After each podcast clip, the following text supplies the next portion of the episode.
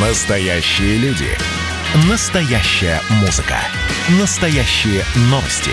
Радио «Комсомольская правда». Радио про настоящее. 97,2 FM. эм. «Экономика» с Никитой Кричевским.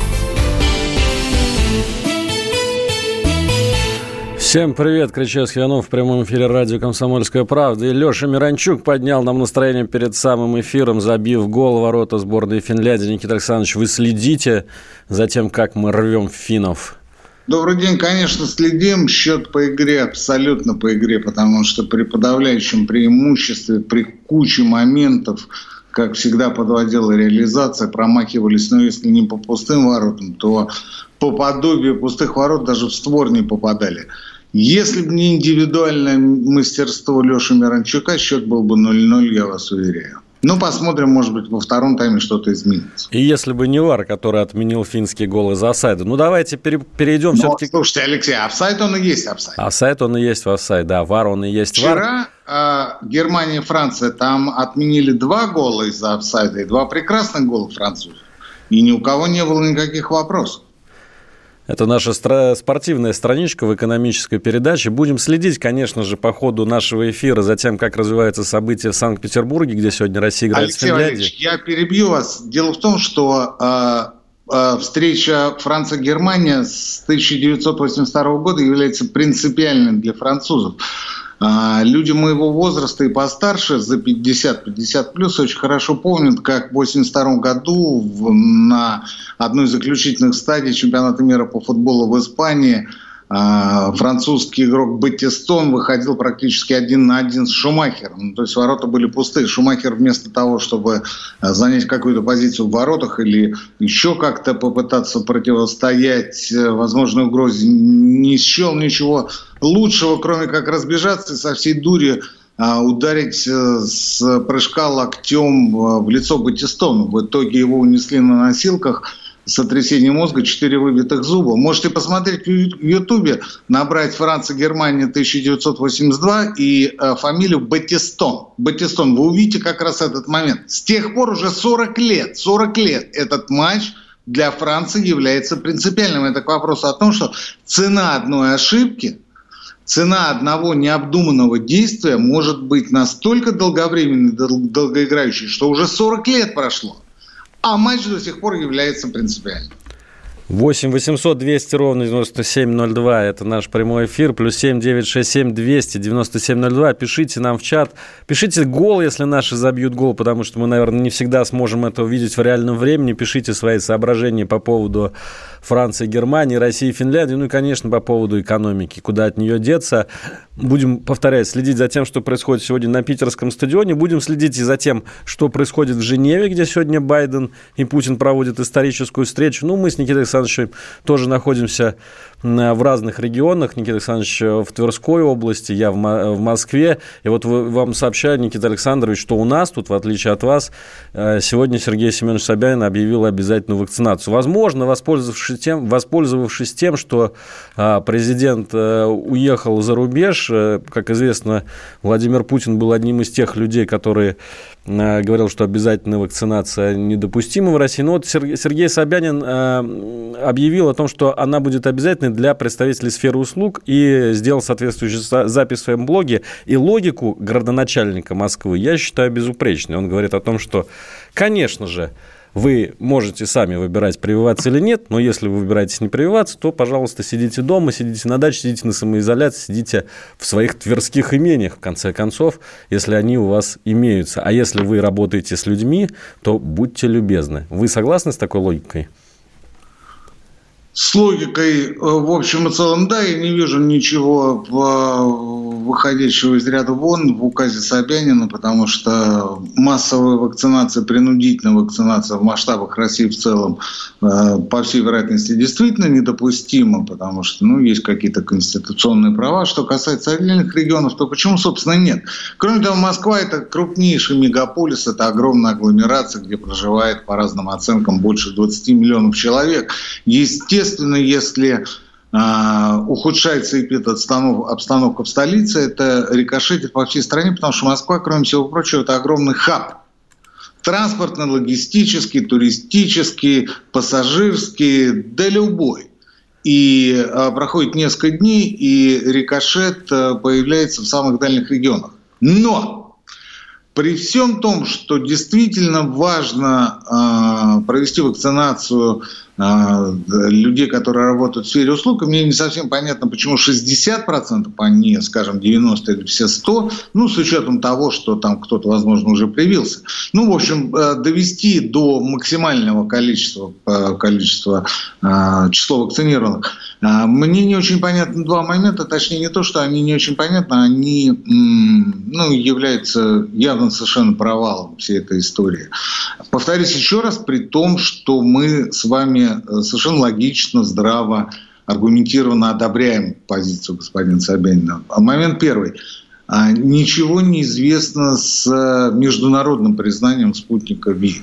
Это должно произойти когда-то летом, более точных данных нет. При этом а, вакцина была изобретена первой в мире, это произошло летом прошлого года. Кстати, Собянин неизвестно чем вакцинировался в мае прошлого года первый раз, да? а вакцина была признана а, изобретенной, вошедшей в производство летом. Но не суть. Не суть. Так вот, а до сих пор уже год нет определенности по поводу международного признания, по поводу... Ну, в первую очередь Евросоюзом вы имеете в виду, потому что страны Я вроде Индии, Аргентины... Смотрите, туристический сезон – подходит к своему пику. Черноморское побережье, Крым забито туристами. Все это происходит потому, что людям элементарно некуда поехать, границы закрыты, причем они закрыты не с нашей, а с другой, с противоположной стороны. С обратной, понимаете, в чем дело? Нас просто не пускают, потому что у нас нет э, цифровых сертифицированных ковид-паспортов мы можем предъявить отрицательный ПЦР-тесты, и на этом а, вся наша история закончится. Но если вы привиты какой-то вакциной, а, то а, вы должны быть привиты той вакциной, которая признана в Евросоюзе. А спутника ВИ среди а, тех вакцин, которые сегодня признаны в Евросоюзе, нет. Это первый момент. Ну, это да ладно, потому что у нас действительно там порядка 7% населения, если не меньше, имеют э, загранпаспорта, и не так уж это важно, кто-то не полетит в Турцию, в Италию, в Грецию, перетопчемся, что называется. Вот момент второй куда более актуальный и тревожный. А, вопрос, а как отчитываться, Алексей Валерьевич? Вот сказали 60%, ну окей, окей, сфера услуг там. Рестораны, фитнес-клубы, салоны красоты. Я отмечу, в сфере услуг Банк. 100%, а 60% во всех остальных организациях.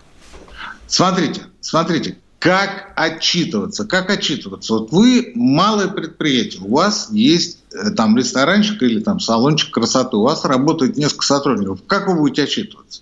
Что вы провели? А Чтобы вы не мучились с ответом, я вам скажу, вы должны будете послать строго определенную форму, форму а, в а, московскую мэрию, где содержится куча персональных данных, куча просто персональных данных, касающихся лично вас.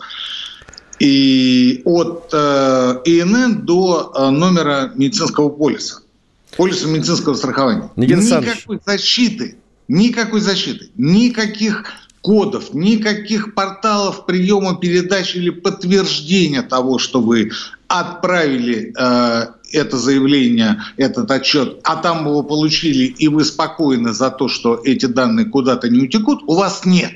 Никита Александрович, я, я, я, я, этого нет в принципе. Очень просто это все решается. Я могу вам сказать, что все данные о том, э, кто вакцинировался, а кто нет, они попадают в, э, на портал госуслуг, и поэтому Соответственно, через портал госуслуг можно легко проверить, где человек работает и вакцинировался он или нет. Вы не изучили э, указ Сергея Собянина. Там совершенно четко прописана процедура того, как вы должны отчитаться. Это не госуслуги. Это другая история. Вы будете отправлять отчет.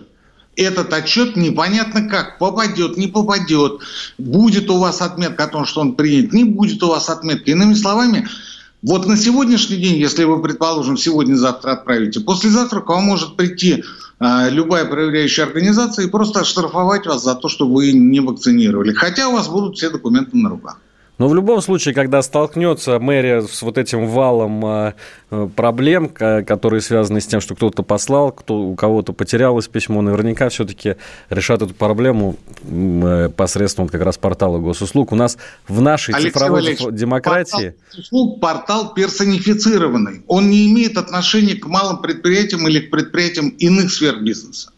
Ну, знаете, я думаю, что в, циф... Э, в нашей цифровой демократии уж можно придумать такой э, э, сервис, в котором, когда ты проходишь вакцинацию, власти автоматически получают об этом информацию. Странно, что этого до сих пор не сделано. Вот. Странно, что ничего не предпринимается по поводу черного рынка вакцинации, по поводу того, что люди за определенные деньги могут купить э, сертификат о том, что они вакцинировались. Вот это, вот это странно. Вот это действительно странно, потому что недоверие к нашей вакцине связано еще и с тем, что а, последствия ее а, до сих пор недоисследованы, поскольку нет международного признания, поскольку нет а, данных от ВОЗ, отчета, а, который предоставляет ВОЗ, поскольку нет итогов третьего раунда исследований. Этого нет, этого нет. Поэтому народ просто не понимает, а что может быть? Ведь болеют ты и вакцинированный. Вот в чем история. Вакцинированные болеют, а не вакцинированные люди умирают, к сожалению. Это, слушайте, э, и те, и другие умирают. Это вопрос философский, риторический. Мы можем очень долго болтать на эту тему. Э, суть в другом. Суть в том, что э, корни недоверия еще и в этом. Еще и в этом. Еще и в том, что непонятно, вот если бы нам сказали о том, что вот это все здорово и у вас все будет хорошо, один разговор. А поскольку этого нет, ну, пока вот не доверите. Давайте сейчас сделаем паузу в нашем эфире. Через пару минут снова с вами будут Никита Крычевский, Алексей Иванов. Горбачев уже давно не у власти, но все эти годы идет суд над ним.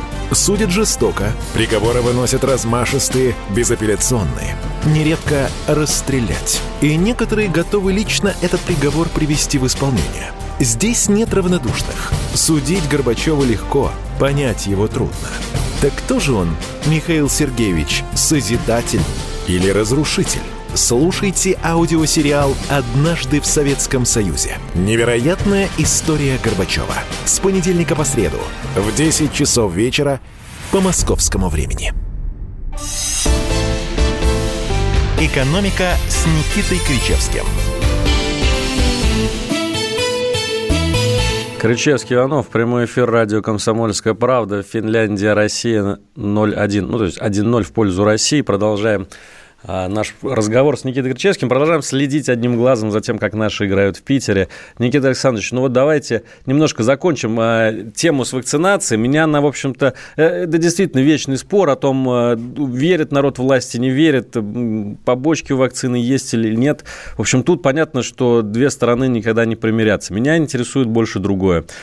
Сегодня мы смотрим, что начинается постепенное введение локдаунов. Уже Ивановская область объявляет о том, что они будут, э, как год назад, там какие-то барьеры э, на границе выстраивать и проверять, кто приезжает из Москвы, кто вакцинировался, кто нет.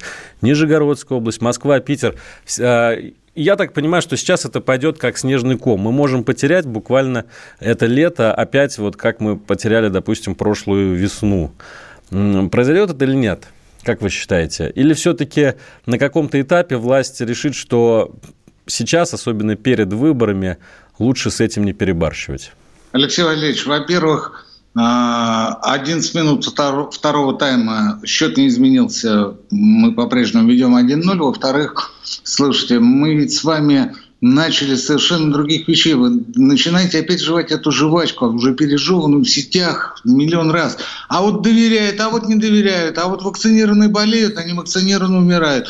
А вот в Израиле там и в Европе ограничения снимают, а у нас, наоборот, все ухудшается. А вот если нет, то вообще никогда будет коллапс и все. Слушайте, разговор не об этом, у нас программа экономическая. Чего вы в эту пургу опять влезли? Локдаун – это тема наиболее... Это... ерундой в прямом эфире. Я вам говорю о том, что есть совершенно конкретные претензии. У меня их две. Претензия номер один. Наша вакцина не признана в ВОЗ и не сертифицирована в ЕС. Это первое. Второе. Те данные, персональные данные по 152 ФЗ, которые будут э, отмечаться в э, отчетности, которая будет предоставляться в мэрию, в мэрию совершенно спокойно утекут. Это огромный массив. Вы говорите госуслуги. Да ничего подобного, не будет никаких госуслуг. На госуслугах есть ваши персональные страницы. Персональных страниц о Ромашка или о Пупкин сын. Там нет. Нету. Вы посылаете на портал мэрии, и еще раз повторяю, куча персональных данных. Вы посмотрите ту отчетность, которую сегодня предлагает мэрия. Как это будет проходить, как это будет сохраниться, как это будет оберегаться. И как вы получите э, положительный ответ на то, что вы получили, никто не знает. Никто не знает. К вам завтра придут и скажут, а вы ничего не получили. А вы мне начинаете говорить, а вот там Ивановская область, а вот там Костромская область. И дальше чего? Мы с вами говорим о конкретной истории, мы с вами говорим о Москве. А вы говорите, а вот будет или не будет? Ну я вам что, Нострадамус, что ли? Или... Не будет. А... Не будет. Потому что сегодня, сегодня уже э, неприятие Э, со стороны людей к антиковидным действиям региональных властей настолько велико, что люди уже, ну если не плюют, то не обращают никакого внимания на это. Это самое страшное. И это самое страшное в этой истории. Вы посмотрите, вот, ну хорошо, в центре Москвы там на Патриках кого-то гоняют, не разрешают сидеть на лавках. Ну вы отъедете чуть подальше, посмотрите в тех местах, где вы живете. На окраинах Москвы, да там плевать хотели, там людей по 10 жизней. В том-то будет... и дело, антиковидных ну, мер у властей практически нету. В, в России. Регионах, это, в регионах никаких масок нет и не намечается, никаких перчаток нет и не намечается. Там люди вообще не понимают, о чем разговор. Но у нас программа-то не о врачебной этике и не о профилактике. У нас программа об экономике. Так я вас и спрашивал про локдаун. Что может быть более экономического, чем локдаун, Никита Александрович, который снова добьет нашу экономику в этом году? Да когда ничего она... нашу экономику не добьет. Ну что вы такое говорите? У нас экономика формируется. Половина ВВП – это 47 крупнейших российских предприятий непрерывного цикла. Это нефтяники, это газовики, это металлурги. Это те, кто работают вне зависимости от того, есть локдаун или его нет. Половина ВВП у нас при любой погоде есть. Можно вообще не переживать. Если вы переживаете за кабак, флаг вам в руки. Это не наша программа. Это программа для демагогов, которая называется предвыборные дебаты. Но вот как раз кабак на 100% теперь будет вакцинировать, и никто даже не пикнет, кабак даже спрашивать не будет, а все остальные, кто не хочет вакцинироваться... С 11 вечера. До 11 вечера кабак работает на все 100%. Ну, все, С кто... кабаком вообще никаких проблем. Но главное, сколько процентов кабак дает в бюджет? Гроши. Кабак – это социальная институция, не экономическая, а социальная. Кабак дает рабочие места, кабак осуществляет важнейшую функцию по обеспечению питания людей и приятному их времяпровождению. Он создает им качество жизни. Качество. Те деньги, которые они перечисляют в бюджеты, поверьте, крохи, крохи по сравнению с тем, что перечисляют другие компании. Крохи.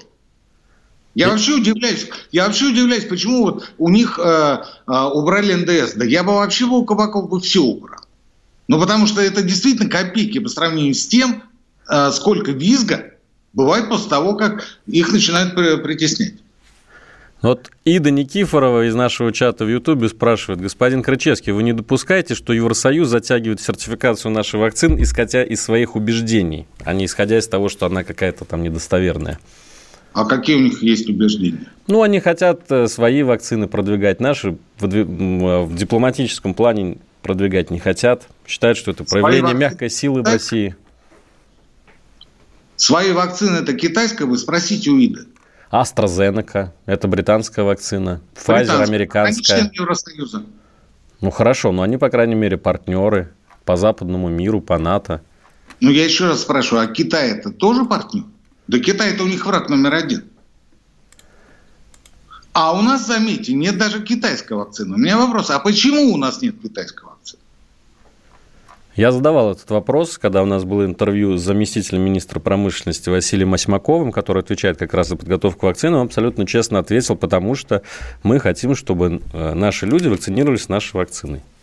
И поэтому мы не допускаем, это нормальная практика, которая сложилась во всех государствах, которые являются производителями вакцин. Китайцы прививают только китайская, американцы, американская и так далее. Ну хорошо, тогда давайте сделаем так, что сначала а, сертифицируют нашу вакцину, а потом мы запретим вакцины иностранные. А выходит, мы вакцинируемся непонятно чем, потому что международной сертификации нет, и нас с этой вакцины не пустят ни в Европу, никуда. А потом мы говорим о том, что мы хотим, чтобы э, мы вакцинировались исключительно российской, не проверенной, не сертифицированной вакцины. Молодцы. Вот мне это непонятно, но я повторюсь еще раз, у меня две претензии, давайте с этим покончим. Две претензии. Первая претензия – это отсутствие международного признания. Вторая претензия – это а, не проработанная, не абсолютно нулевая система защиты персональных данных, которые мы с вами будем отправлять а, на портал непонятно а, куда и непонятно как. Вот это проблема. Дай бог ее решать. Дай бог. Алексей Валерьевич, дай бог. У нас радио для этого существует, чтобы сказать, господа из мэрии, будьте добры, представьте нам до конца недели, не нам, а предпринимателям, представьте нам хоть какие-то ответы на эти вопросы. Пока это выглядит, ну, э, слушайте, ну, проще повесить на заборе просто все наши персональные данные с учетом СНИЛСа, с учетом полиса медстрахования, с учетом нашего ИНН, паспорта, прописки и прочее. И пусть висит, ну, мы вакцинировали, все хорошо, заходите, гости дорогие. Плюс семь девять шесть семь двести ровно девяносто семь ноль два. WhatsApp, Viber, Telegram. Задавайте свои вопросы. Самые интересные будем читать в прямом эфире в завершающей части нашей передачи. Никита Александрович, предлагаю, правда, перейти на новую тему. Слава. А, а то мы уж практически половину передачи посвятили этим несчастным вакцинам. Это вы виноваты, Иванов. Это вы виноваты. Вы мне начали говорить о том, что а давайте поговорим про локдаун. Ну, все это добьет нашу экономику. Что добьет? У вас что не будет электричества? Никита Александрович, все, переходим на новую пластинку. У вас что не будет газа? У вас не будет бензина? У вас проблема в другом в экономике. Не локдаун добьет, а то, что сегодня свекла стоит 140 рублей за килограмм. И вы это знаете. То есть вот это, это, это никак не связано с локдаунами, с пандемией. Слава тебе, Господи, слава тебе, Господи. Алексей Валерьевич, я горжусь вами. Наконец-то, через полчаса пробились.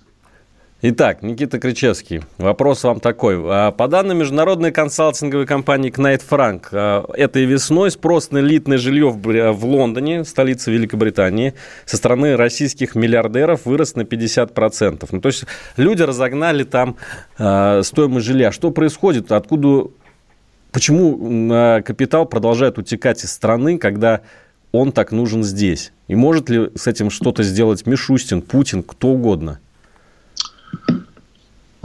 С этим ни Путин, ни Мишустин, ни Байден а, сегодня ничего сделать не в состоянии. Я объясню почему. Дело в том, что после 2008 года мировая экономика систематически на протяжении уже там 13 а, лет накачивается необеспеченными деньгами. А в прошлом году и в этом году она накачивается в усиленном порядке, в усиленном режиме.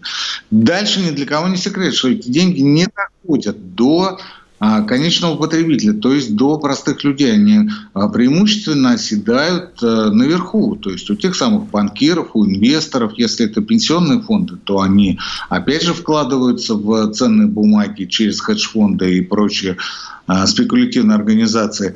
И сегодня получается так, что, вот вы не поверите, 25 управляющих крупнейшими американскими хедж-фондами получают больше, чем все воспитатели детских садов Америки. Вместе взяты. 25 управляющих получают больше, чем все воспитатели детских садов Америки. Но здесь вы не удивили. У нас 500 самых я, богатых россиян получают больше, тому, чем что, половина страны. Я, я, к тому, я к тому, что эти деньги куда-то нужно девать. Давайте после рекламы новостей. Про продолжим после новостей. Никита Горчевский, Алексей Иванов в эфире. Радио «Комсомольская правда». Значит, я самый первый вакцинировался, поэтому меня спрашивают. Поехали, напились и давай, значит, все. Нет больше СССР, мы создали Содружество независимых государств. И скорее хозяину, Бушу, старшему президенту США звонить. Назначьте везде русских, и многонациональные регионы были бы довольны. И дайте больше прав регионам и больше прав предприятий. Итоги с Жириновским. Каждую пятницу на радио «Комсомольская правда». Владимир Вольфович клеймит злодеев, с оптимизмом смотрит в будущее и общается со слушателями. 9 часов вечера по московскому времени. Я все могу сделать. Запросто наведу порядок. «Экономика» с Никитой Кричевским. 1-0 в Санкт-Петербурге. Россия продолжает выигрывать у сборной Финляндии в матче чемпионата Европы футбола. А мы с Никитой Кричевским продолжаем обсуждать экономику. Никита Александрович, мы остановились на русских богатеях, которые раскупают элитную недвижимость в Лондоне. Меня волнует еще такой вопрос. А почему они по старинке как-то вкладываются вот в квадратный метр? Мне кажется, это так несовременно. Ну, вот смотрите, Алексей Почему не в биток, не в биткоин? Давайте продолжим. Мы, мы закончили в предыдущем получасе тем, что а, экономика накачивается фейковыми деньгами, и никто не знает, как их изъять. А, что из реального сектора, где, где их не очень много, что из фондового сектора, который опосредованно оказывает спекулятивное воздействие на реальный сектор. И мы это видим даже по ценообразованию в металлургии, в продовольственном секторе и прочее. А, я вам перед перерывом сказал, что 25 управляющих хедж-фондами получают больше, чем все воспитатели детских садов Америки. У меня тут же возникает вопрос, куда они тратят свои деньги? Они их не, не вкладывают в акции, облигации, потому что акция или облигация с самого начала, как вы ее приобретаете, становится вашим не активом, а пассивом. Пассивом. Вы покупаете пассив. Что есть пассив? Пассив – это обязательство это обязательство в данном случае не ваше, а обязательство тех, кто имитирует эти ценные бумаги. Это обязательство. То есть эта проблема становится не тех, кто имитировал ценные бумаги, а ваши. Как в том анекдоте, если э, вам должны э, 100 долларов, это один разговор, а если вам должны 100 тысяч долларов, то это уже ваша проблема. Да? Помните этот анекдот, Алексей Валерьевич? Да, Пересказ... я, я знаю вот. его прекрасно. Да. А, соответственно, русский мужик дурак, Алексей Валерьевич, но его не обманешь. Дурак, но его не а Русский богатый мужик, вы забыли добавить. Любой мужик. И это относится не только к русскому мужику, это относится абсолютно ко всем мужикам. Он прекрасно понимает, что если он приобретет чьи-то акции или облигации, ну, например, трежерис, как китайцы приобретают, и сидят сейчас и думают, расплатятся американцы с ними по этим трежерис или не расплатятся. Представляете, вроде бы у них актив на 4 триллиона, а по факту они сидят и не могут понять, Правильно они сделали, что они купили эти ценные бумаги или нет? А, у любого фондового инвестора это, что называется, в зубах.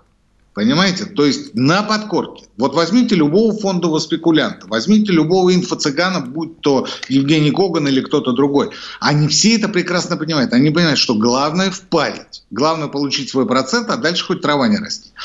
И в этой связи возникает логичный вопрос. Куда любой а, человек, обладающий более или менее вменяемым состоянием, конечно, не миллиардеры, а миллионеры.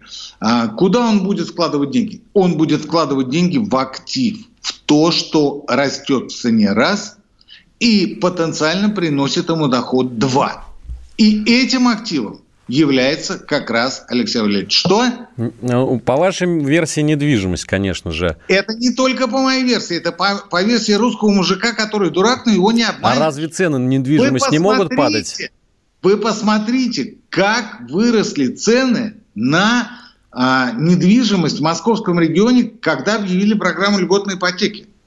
Ведь ни для кого не секрет, что три четверти потенциальных покупателей, фактических покупателей, приобретали эти квартиры не для того, чтобы в них жить, а для того, чтобы либо потом перепродать, либо когда э, дом будет введен в эксплуатацию, сдавать эти квартиры, то есть получать доход.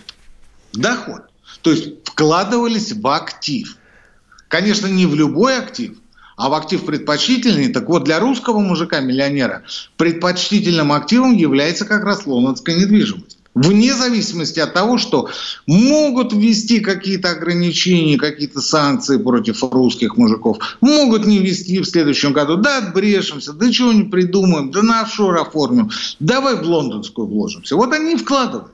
Так что, по-вашему, это вечный двигатель экономический? Цены на квартиры могут только расти, никогда не будут падать, так? До тех пор, пока э, по миру бродят триллионы незаработанных денег, да.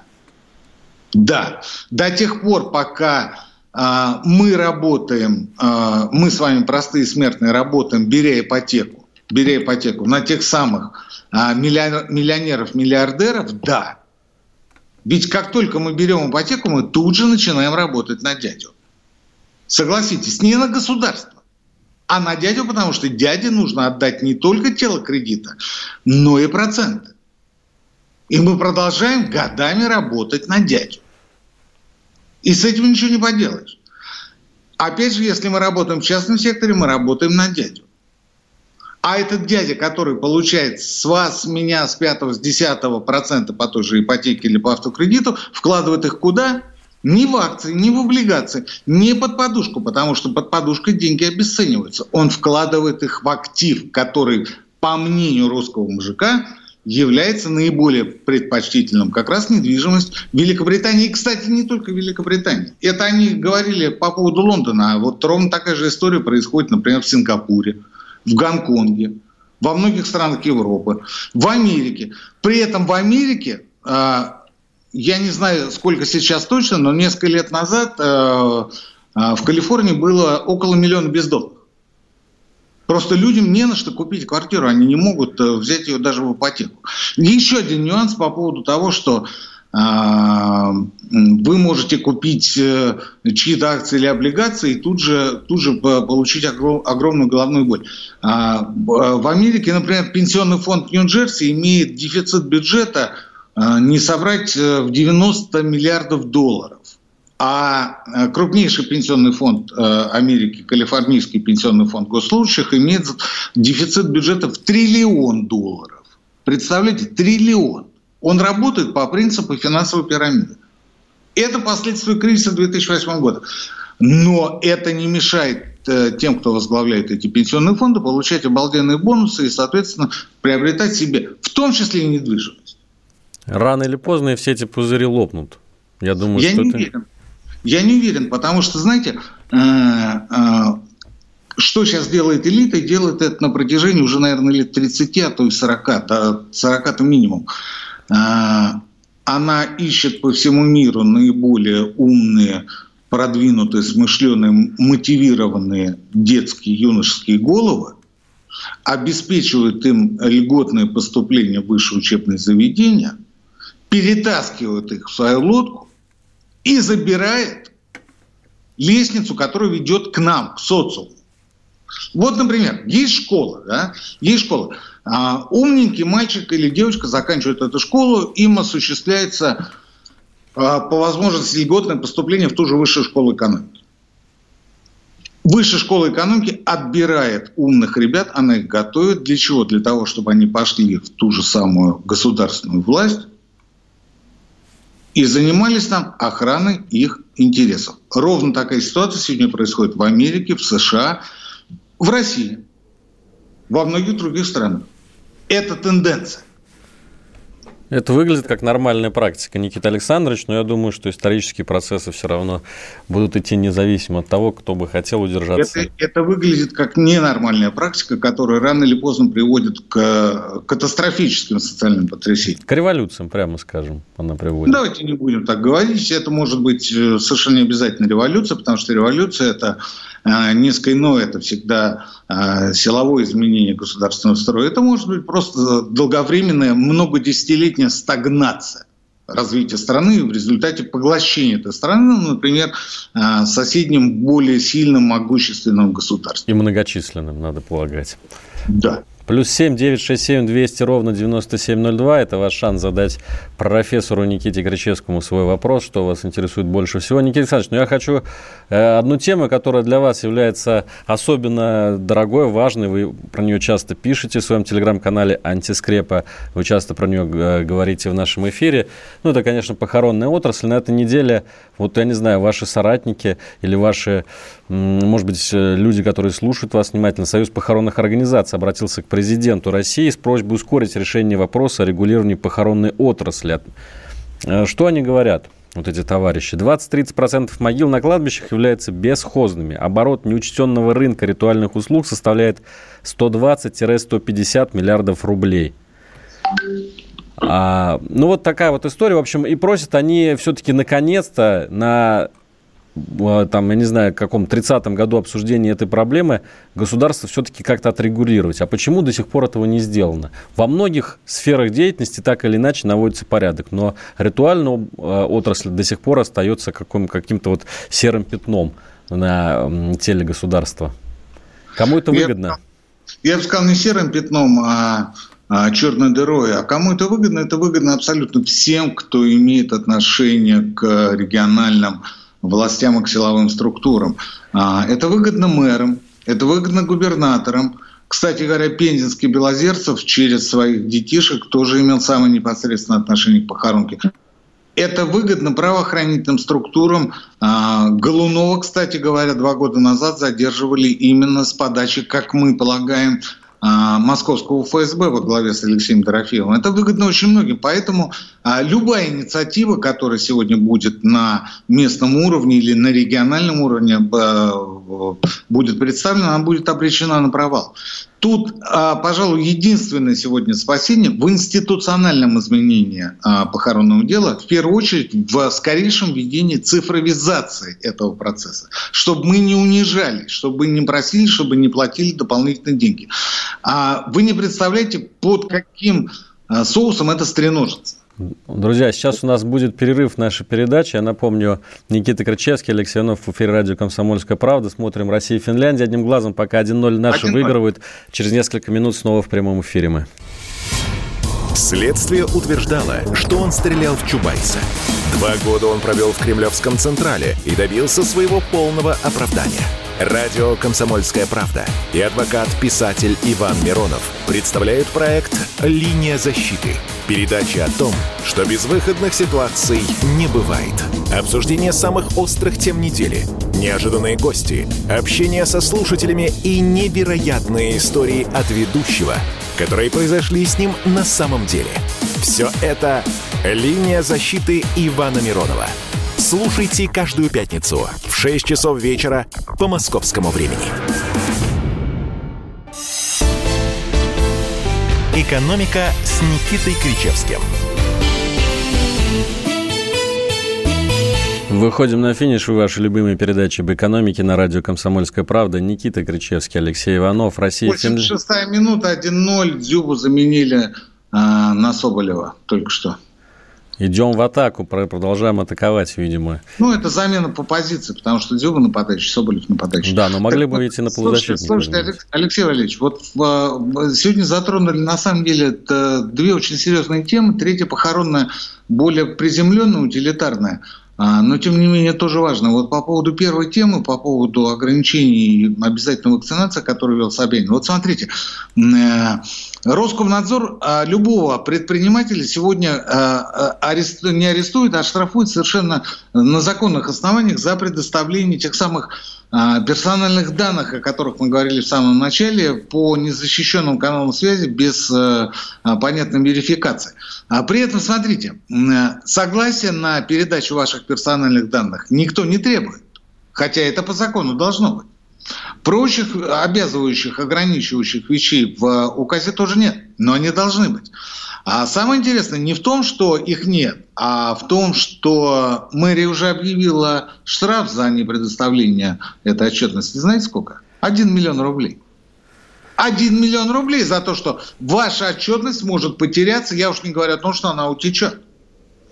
Да, при повторном нарушении сумма штрафа может составить от 500 тысяч до 1 миллиона рублей с до юридических, либо при остановке предприятия на, на срок до 90 суток. Теперь по поводу э, вложений, вы говорите, вот они вкладываются, куда они вкладываются.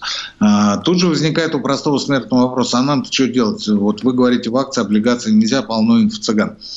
А, вы знаете, нужно понять, что есть для вас актив. Что есть для вас актив?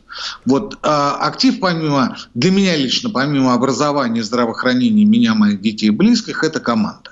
Это команда, это команда людей, на которых можно положиться, команда людей, которые обладают, обладают определенными компетенциями, например, врач, например, а, юрист. Ну, э, юрист, например, э, налоговый, автомеханик. А, например, тот, кто занимается там автомобилем, а, мелким ремонтом. Вот это та команда, которая с вами будет всегда. Вот если вкладываться, если каким... Это не обязательно вкладываться денежно.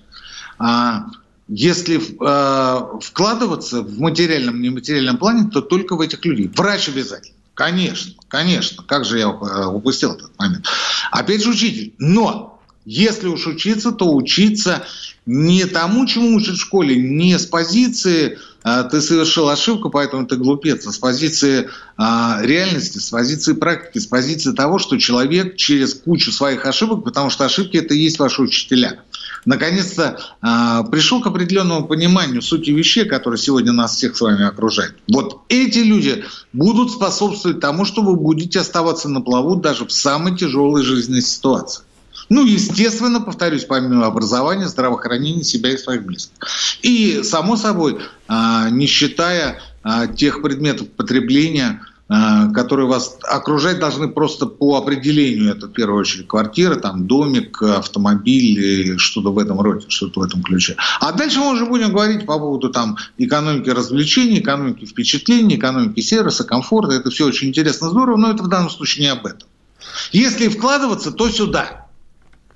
Что касается похоронки, то повторюсь еще раз, сопротивление, сопротивление введения цифровизации, а именно цифрового суперпортала «Утрата близкого человека», конечно, безусловно, огромное. И вот то обращение, о котором вы говорили, а, обращение похоронщиков, оно как раз и говорит о том, что давайте не будем а, внедрять цифровой сервис, давайте поручим а, реформу похоронной отрасли Минстрою, хотя там реформировать нечего, там просто нужно навести элементарный порядок, нужно выкинуть оттуда шакалов, шакалов, которые сегодня снимают с каждого родственника или близкого человека, того, кто, к сожалению, часто досрочно уходит в мир иной, до 500 тысяч рублей, если мы говорим о трупоположении или не о трупосожжении. А у нас трупоположение, то есть похороны, погребение – это 52% всех э, ритуальных э, услуг, ритуальных дел, а кремация – это 48%. То есть серединка на половинку. А, вот так, если делать, то так. Но вы видите, вот как забалтывается эта ситуация. И все это на фоне совершенно непонятных действий э, властей в последние дни. Помимо цен, помимо а, общественных скандалов, помимо а, всяко разных перформансов негативных, в том числе в прямом эфире, у нас еще и похоронка. Нам бы с этим разобраться, нам бы здесь день устоять до ночь продержаться, а вы еще с похоронной отраслью. То есть у меня такое ощущение, что до тех пор, пока а, не прояснится общая ситуация, общеэкономическая, общеполитическая ситуация в стране, а она пока далека от того, что ясный. А, у нас э, ни в похоронной сфере, ни в ценообразовании, ни в наведении элементарного прочего порядка в обществе ничего не изменится. Никита Александрович, у нас осталось немножко совсем до окончания эфира. Давайте пару вопросов э, кратко. Вот просит э, вас прокомментировать заявление Эльвиры Набиульной, которая выступила с брошкой в виде леопарда о том, что и, и сказала, что разогнала инфляцию спрос от населения. А, ну, я не очень понимаю, что, что, в чем суть вопроса. Зато очень хорошо понимаю, что повышение ключевой ставки до 5,5%, а, здесь я согласен с одним олигархом, это безумие, это просто убийство российской экономики. У нас и так цены скачут. А повышение ключевой ставки – это повышение а, издержек. Это рост издержек. Потому что вчера вы платили, грубо говоря, там 5% за кредит. Ну, пусть даже годовых 5%. А сегодня вы будете платить 5,5%. Что от этого цены будут меньше? Они будут еще больше, потому что все растет вместе с ключевой ставкой и даже сильнее. И здесь, опять же, раскоординация управления в экономике со стороны государства. А государство здесь и правительство, и центральный банк. Ну, еще вот один комментарий к вашему выступлению, когда вы говорили о том, что малый бизнес не так много значит для экономики.